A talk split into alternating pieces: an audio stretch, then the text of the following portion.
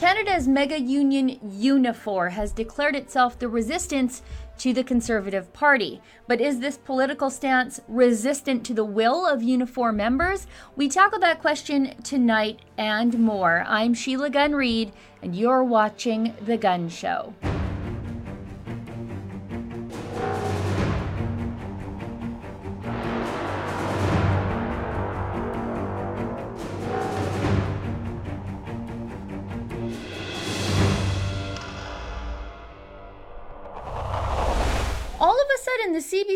Interested in third party spending and third party influences in Canadian politics. CBC's resident conspiracy theorist on all things conservative, Wendy Mesley, had the founder of Ontario Proud, Jeff Ballingall, on her show to discuss how his small conservative social media meme based political action group is shaping the way people view conservative politics now that he's got his sights set on Justin Trudeau.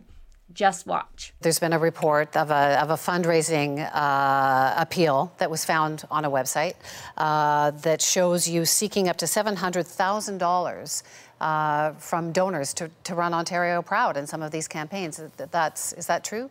Yeah, that was yeah. one of our memos. Uh, yeah, that was the, the election limit. Um, and one of the one of the appeals is for sponsorship opportunities of up to two hundred and fifty thousand dollars from an individual donor.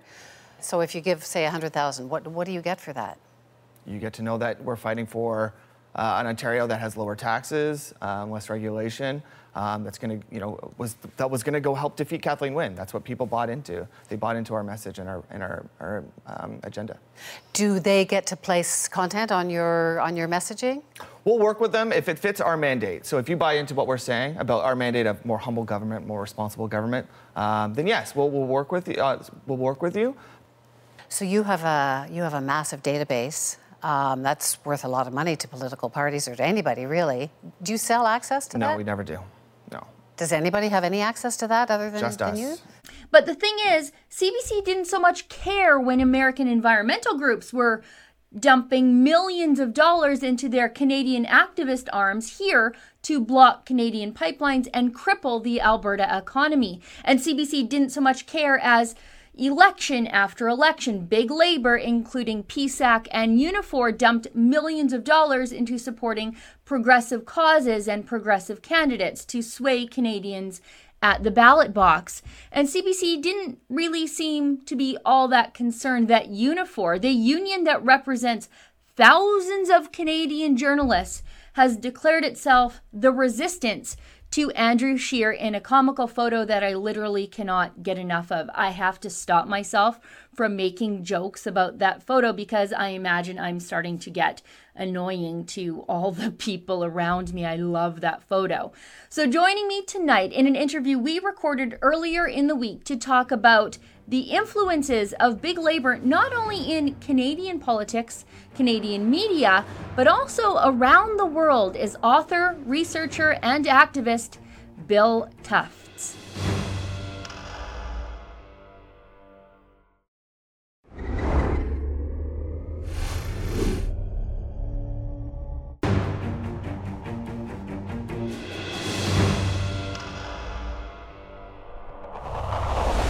So, joining me now from Hamilton is Bill Tufts. He's the author of Pension Ponzi and he's the founder of Fair Pensions for All. And I wanted to have Bill on today because he's sort of my go to expert on how uh, big labor, especially big labor within um, the behemoth of government, gobbles up our money. And I wanted to talk to Bill today because suddenly the CBC and Wendy Mesley, they're very concerned about third party advertising.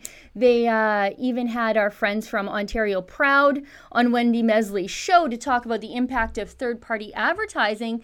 But I know Bill has been on the case of third party advertising for years, more specifically, the impact that big labor has on Canadian politics. So, Bill, I want to thank you so much for joining me today. Oh, it's a pleasure to be with you. Now, I wanted to talk to you specifically about Unifor. Now, Unifor um, put out that beautiful, beautiful picture of Jerry Dias and some other union leaders um, in, uh, I guess, some of their Sunday best, calling themselves the resistance. But I think there's uh, resistance there, but I think it's to smiling and being pleasant and productive because boy, what a sour bunch they looked like. Um, they look like they're ready for battle. they look like they're ready for their fourth donut coffee break, is what they looked like. but I wanted, I wanted to. I have so many jokes about that picture inside me that I just want to spill out, but some of them aren't very nice. But I wanted to talk to you about the impact of Unifor on Canadian elections. And I think you're the guy to ask this question. Just how much are unions and if even public sector unions, how much are they spending in Canadian elections and what sort of causes are they supporting? Because it's not conservatives, is it? it no, that's that's for sure. They made that uh, very clear in that uh, that announcement of, of the resistance, and I'm disappointed to tell you that nobody has any idea how much they spend or where they spend it. Uh, it's been a contentious issue for a long, long time because I would suggest to you that the labor movement in Canada virtually owns uh, most governments from municipal through provincial into uh, the federal right now. Uh, they've always been protected and you know supported in their efforts to get particular uh, governments elected. So that one of the last things that uh, Stephen Harper did as prime minister was brought in a law that was called Bill 377 that was required that required unions to disclose how where their money met, went, how much they spent, and what it was used on. Uh, there's no record of how the, any of that money is spent. It's a huge, huge amount of money that go, comes into unions every year.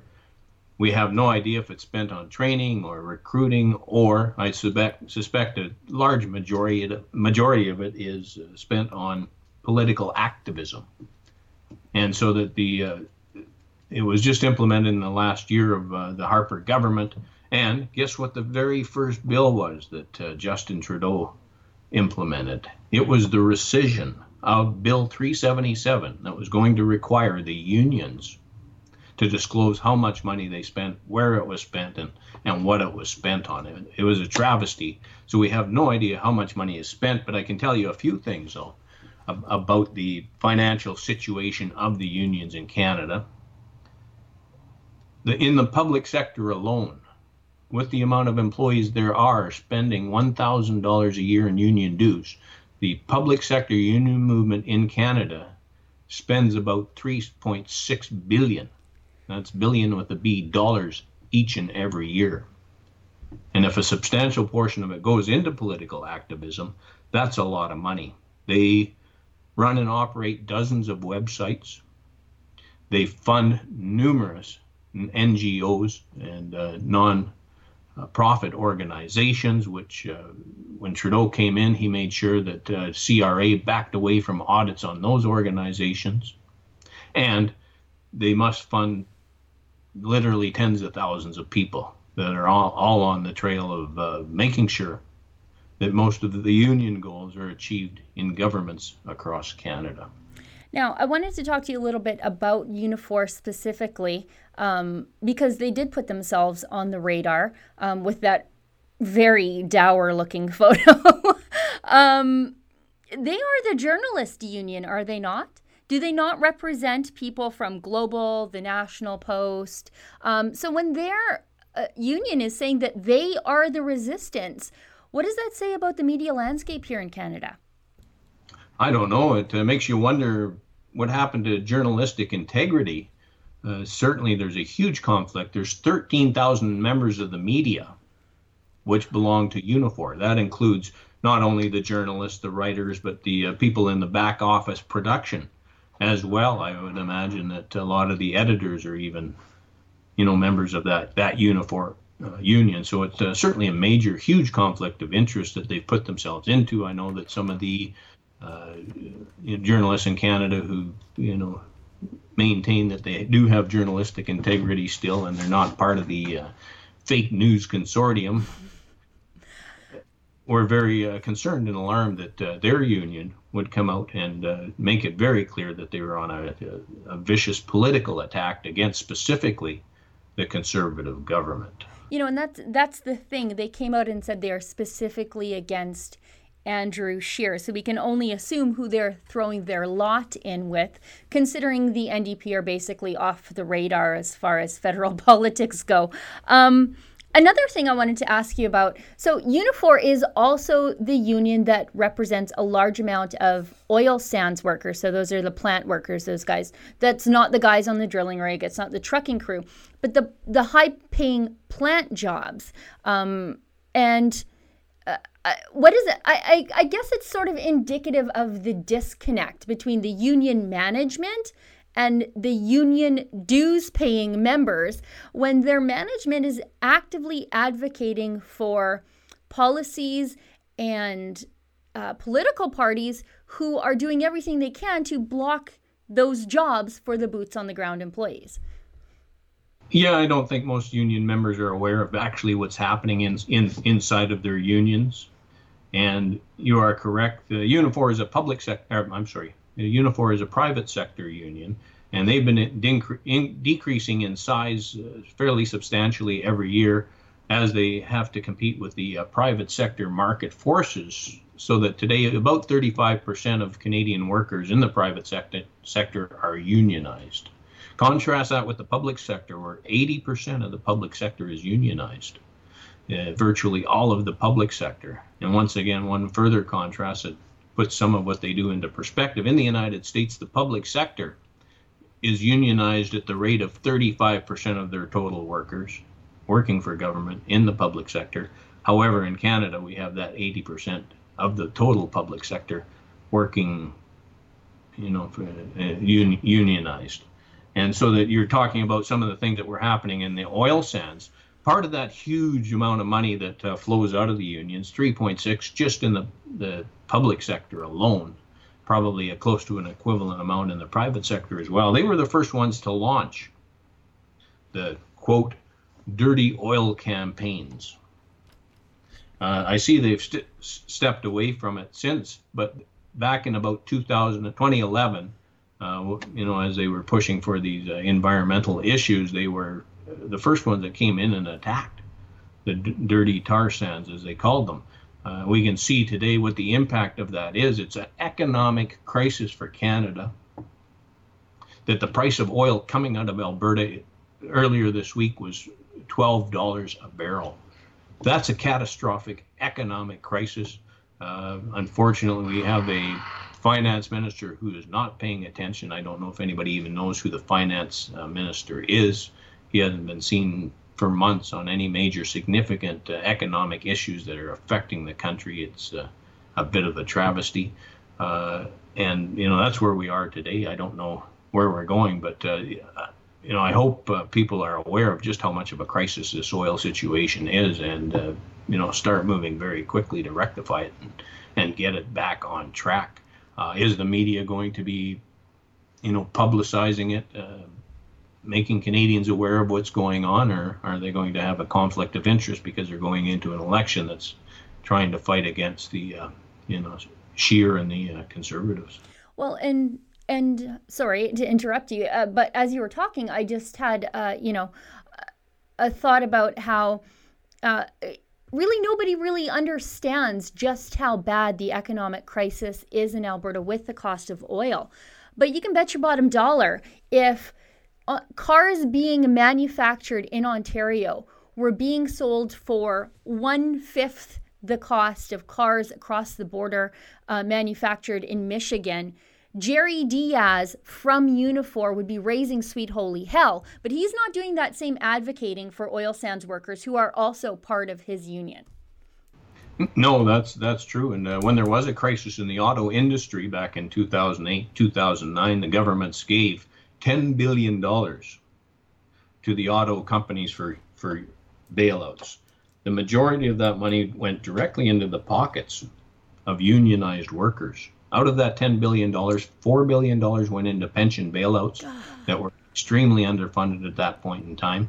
And also, auto workers had a special health trust fund that pro- provided uh, health care benefits for them uh, when they retired. It was short $2 billion. So $6 billion out of the to- total $10 billion auto bailout went directly into the pockets of unions. And that's, you know, look, look at uh, another situation, Bombardier. It's been on the, uh, you know, it's been a basket case of welfare bailouts for billions, uh, you know, for, for decades. It's, uh, yeah, I don't know how we uh, got into this predicament, but we sure need some political leadership to take us out. Now, I wanted to talk to you a little bit. You and I were talking off camera, and we were having a very interesting conversation. And I'm sort of regretful that I wasn't rolling the camera then. But I wanted to talk to you a little bit about how these big mega unions, like Unifor, I guess in this instance, they often support progressive causes that f- fly in the face of what's best for actual workers. For example, many of the big unions um, often organize in support of open borders, but uh, importing a pile of unskilled labor actually only drives the cost of wages down hurting the worker. Now, I have my own theories behind this. I think that uh, union leadership often doesn't give a darn about boots on the ground workers. They only care about collecting those union dues um, so we can keep Jerry Dias in those ill fitting sweaters. Um, but what's your theory? Yeah, it's it's hard to keep track of it all. The uh, economic political situation is moving so rapidly that uh, what's happened is that our political situation is morphed into not a right, left, conservative, liberal paradigm anymore. It's uh, about globalism and patriotism. Uh, the Canadian unions, with the huge amount of uh, money that they've got, you know, coming out of the, the the union dues of their members, I would suspect that a lot of it's actually going down into the United States, being funneled into a lot of those NGOs that uh, had blowback into Canada uh, on those anti-oil tar sands campaigns. The United Nations has actually come out and uh, very strong advocates of the, the, labor union movement because I would suggest to you today the uh, globalist movement, the UN movement is extremely socialist and, and neo-Marxist. That aligns uh, quite well with the political perspective of uh, the labor unions. If you go into any socialist uh, websites, there's an excellent one called socialist.com. You'll see it littered with uh, connections into the, uh, the, the, the, labor movement and all of those other um, cultural, political, and economic issues that they they have brought out. So I don't know how concerned the uh, union membership is with you know what's happening for Canadian workers and they're more concerned about their leadership in the UN globalist movement. For example, uh, a recent survey looked into political concerns of Canadians. One of them was it looked at concerns based on what your political affiliation is. For liberals, the number one issue was housing. Uh, that wasn't an issue for uh, the conservative uh, voter. Their number one issue was uh, financing government and huge deficits and debts, but number two was immigration. And what's happening is there's no uh, political forces that are putting the connection together between, hmm, okay, we have a cr- crisis with affordable housing. There's a housing shortage, and it's become a major concern for the le- millennial generation that they have no chance at all of uh, being able to afford reasonable housing, and there's just no housing available. But how does that connect with, you know, open door migration, where the top three cities in Canada are probably collecting 80% of the immigrants that are coming in. Put additional, uh, you know, uh, pro- forces, uh, pressures on onto that housing market, and you know, let's let's try and address some of these uh, issues uh, together. Yes, huge immigration is going to be causing huge pressure on the housing marketplace, and you made an excellent point about what's happening to wages. Canada I would suggest to you is uh, in very bad uh, economic crisis right now when you look across the spectrum from uh, the oil sands, uh, oil coming out of Alberta. The oil coming out of Alberta was always the number one leader for Canada coming out of a recession. And when there's such a huge gap between the world price and our $12 a barrel oil, I can, you know, I, I don't know what the break even is on oil sands production, but it's about forty dollars. So if this goes on much longer, uh, Canadian oil production will be completely wiped out. And and its effect on wages. The uh, labor market in Canada is disastrous. Uh, currently, the year-to-date numbers are produ- the economy's produced about 90,000 full-time jobs, and in a typical year, that would be in the range of 250 to 300,000 full-time jobs. So we're way short of what we need in order to keep the economy rolling and and moving along. Uh, our GDP is uh, pretty much flat. If it wasn't for government spending, it would be flatlined. And you know, looking at immigration, why are we bringing in another 350,000 immigrants into a flat job market where there is no housing, and the city of Toronto is having to buy a hotel, buy a hotel to house the illegal immigrants coming into the the, the country? It's uh, it's you know it's quite a uh, show here in Canada. There seems to be zero political leadership prepared to lead us out of ma- these major issues.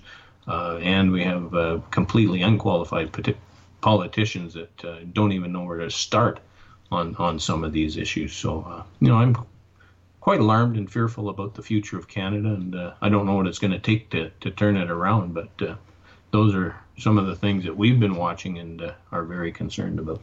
Well.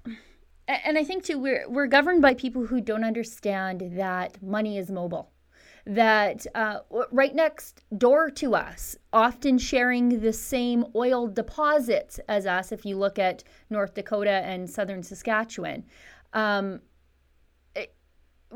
that money can just go south. We, we're next door to an American administration that is repealing regulations, repealing um, redundancies in regulatory systems so that they can drill on public lands and, and get their oil to market faster. They're exporting natural gas now, and we can't even build a single pipeline to Tidewater. And when international investors are looking at Canada, um, they're just saying no thanks. Um, and, you know, I don't blame the Americans for poaching a lot of our business. I'd do it too if I could.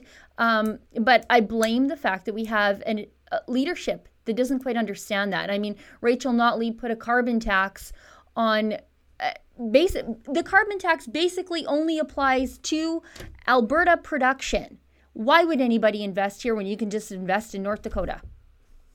Yeah, that's certainly happening. The uh, billions and billions of uh, investment are fleeing Canada, and there's just so many burdens and uh, challenges for bringing that money back in regards to the you know the huge gap between what the U- U.S. GDP is producing and the Canadian GDP, the uh, the the high labor uh, wage market that we're in, just the regulations and taxations that are affecting any new businesses coming in. Uh, taxations just uh, run out of out of control. Look at uh, the city of Calgary they were suggesting that uh, taxes could raise 25% on property for businesses.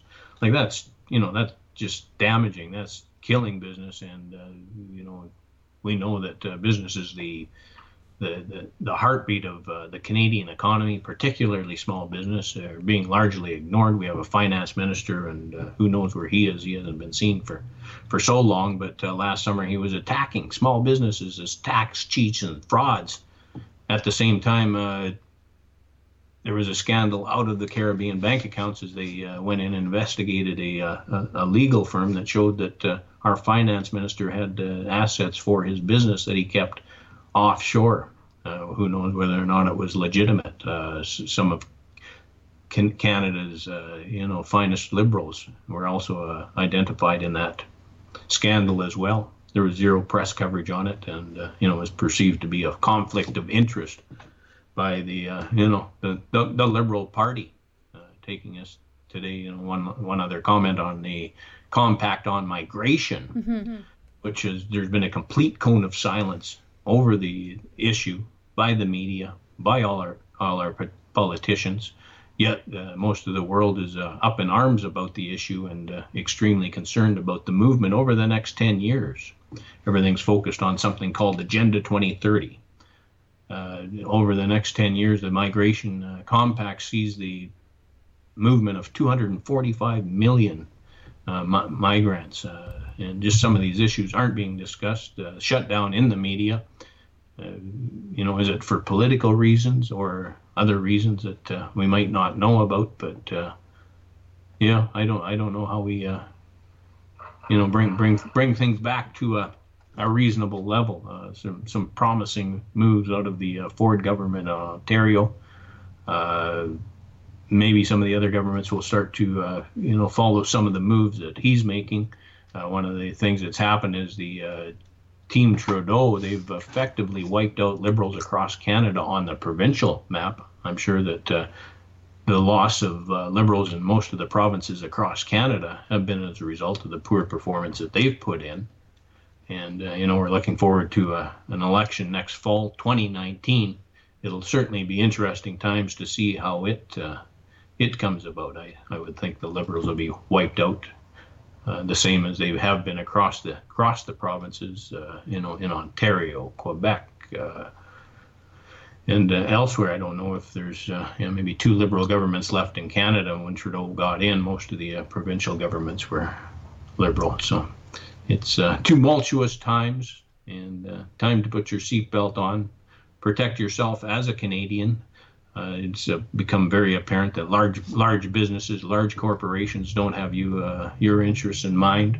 Certainly, governments don't have your interests in mind, and uh, you know you've got to make moves to to protect yourself. In Alberta, for example, after that horrible recession that the, we we went went through in the oil market, just just within the last month or so, job the full-time job numbers actually got back to where they were at the time that the uh, Notley government was elected, and uh, you know they're worried and concerned about things that uh, don't have much of an impact on Albertan families as we've gone through, you know, horrible challenges. Uh, you know, look at the suicides, the uh, the drug epidemics, the uh, the lost jobs, the rural crime rural the rural crime the uh, you know the tearing apart of families all of the traditional things that we have uh, in canada seem to be at severe risk of being ripped apart by globalist forces and uh, you know in, in incompetent governments it appears that our prime minister is working more for the un than he is for canada He's given away $23 billion of uh, aid to foreign countries that uh, none of it's investigated or audited to uh, see where any of it's gone. I would suggest most of it's probably ended up in the uh, numbered accounts in the Caribbean and Switzerland of the uh, despots running those those countries. So uh, nobody's really paying attention to what's going on, and I would you know be suspect you, they really had the skills that are needed to make the changes we require to get back on track. So I, I guess on that note, I have two final questions for you. Um, what do the conservatives need to do uh, federally to uh, unseat the liberals? What do you think the number one thing they need to do to unseat the liberals? And secondly, what is the first thing that they should do once they're back in power to undo the damage that the liberals have done? The one first thing. Yeah, that, the the one first thing is a very tough question. I had the opportunity while the Harper government was in place to do uh, lots of consultation through various uh, parliamentary committees and in into the Senate. I remember one we were looking at the uh, compensation of public sector federal employees, and they were complaining about what they called an omnibus bill. It was about 243 pages that was being introduced and, uh, and, and put through Parliament. They asked us to come in and comment on one half of one page of that omnibus bill.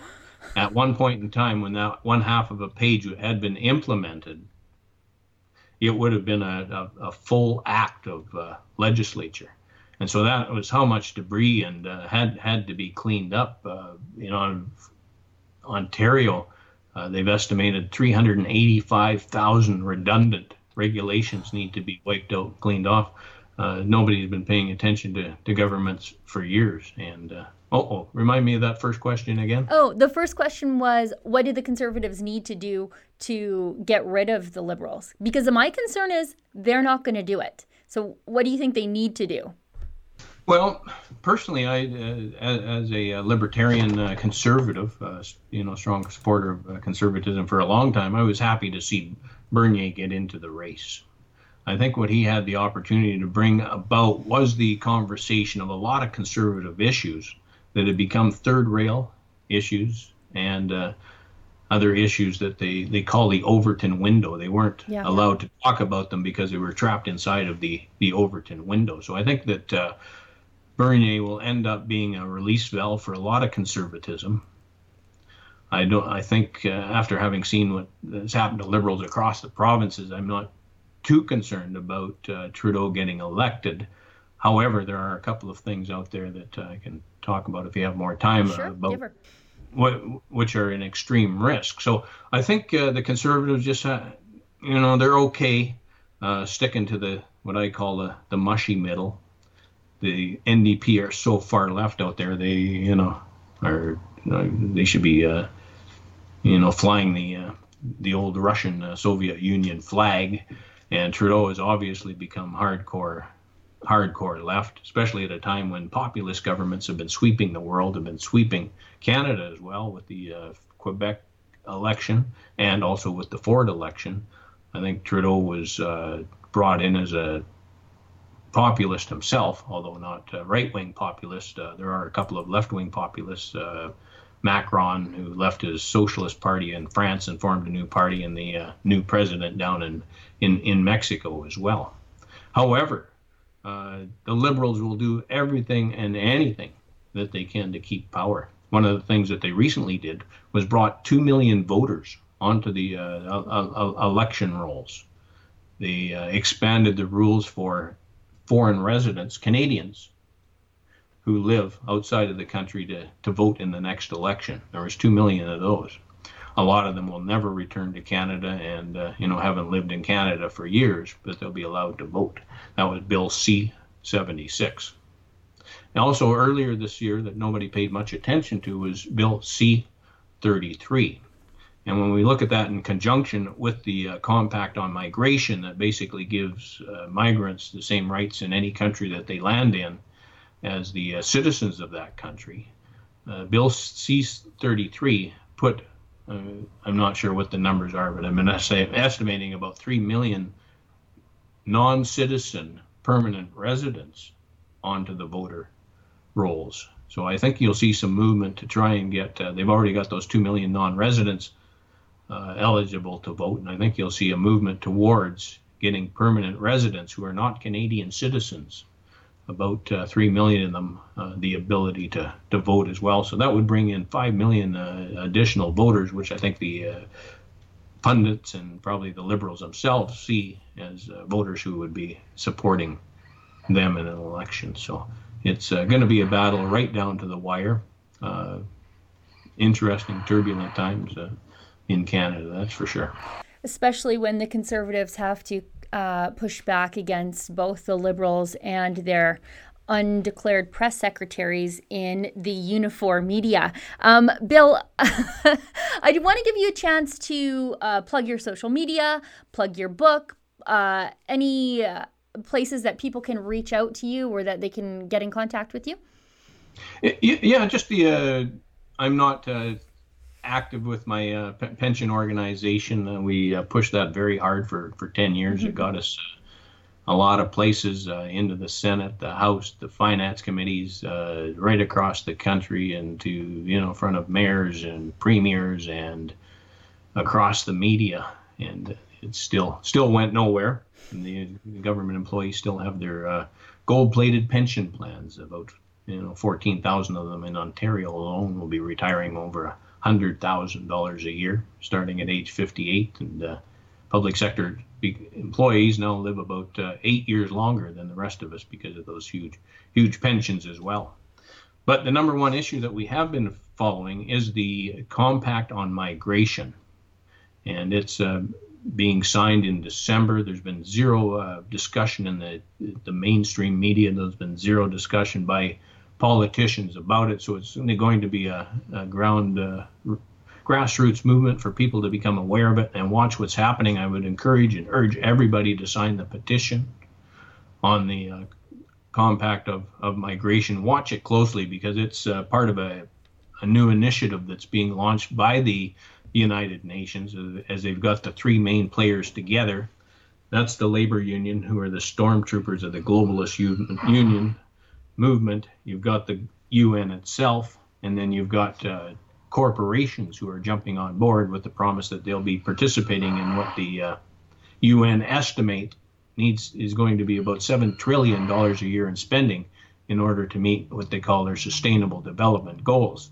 So it's interesting if you go onto any major Canadian corporation and type SDGs in there, you'll see a colored chart that has come from the Agenda 2030 that's uh, part of their 17 goals that they are trying to implement around the world. The uh, compact on migration is just one of the uh, compact coming out of one of these 17 goals, and uh, people will be quite staggered uh, to see what it involves. The last federal budget 2018 listed the the goals and objectives that they were trying to achieve as the goals of Agenda 2030. And uh, it was quite shocking to actually see something that had been considered the longest time conspiracy tin hat theory actually in the Canadian federal budget along with the S- SDGs. Uh, so we've got a, uh, as I mentioned earlier, a new world of politics that's based on patriotism and nationalist sentiments, which uh, the media and uh, left-wing politicians are trying to demonize. I urge, uh, you know, Canadians that nationalism is a good thing. You have a right to be proud of Canada, and you really need to fight for what we've got and what we've uh, preserved so far. So those that's probably the number one issue of concern right now that I'm watching is that uh, compact on migration and uh, I'd encourage people to investigate a little further on their own about it. Well, and I, I would go one step further. I would encourage people to contact their conservative MPs and tell them to find the intestinal fortitude to fight against political correctness and stand up for Canadian sovereignty because I think some of them just might if they knew they had the backing of the majority of Canadians. Here, here. I agree with well, Bill, I want to thank you so much for taking the time to come on the show today. You're always so generous with your time, and I feel like we could gab forever. Um, but uh, let's wrap it up, and hopefully, you'll come back on the show one more time to talk about another very pressing issue. Yeah, there's going to be lots of them coming. Anyways, it's uh, great to talk to you, and uh, congratulations on all the hard work and effort that you make at the Rebel, and uh, I hope uh, Canadians appreciate uh, all that you do for, for our country. Well, thank you, Bill. I'm just another cog in the conservative wheel. Thanks, Bill.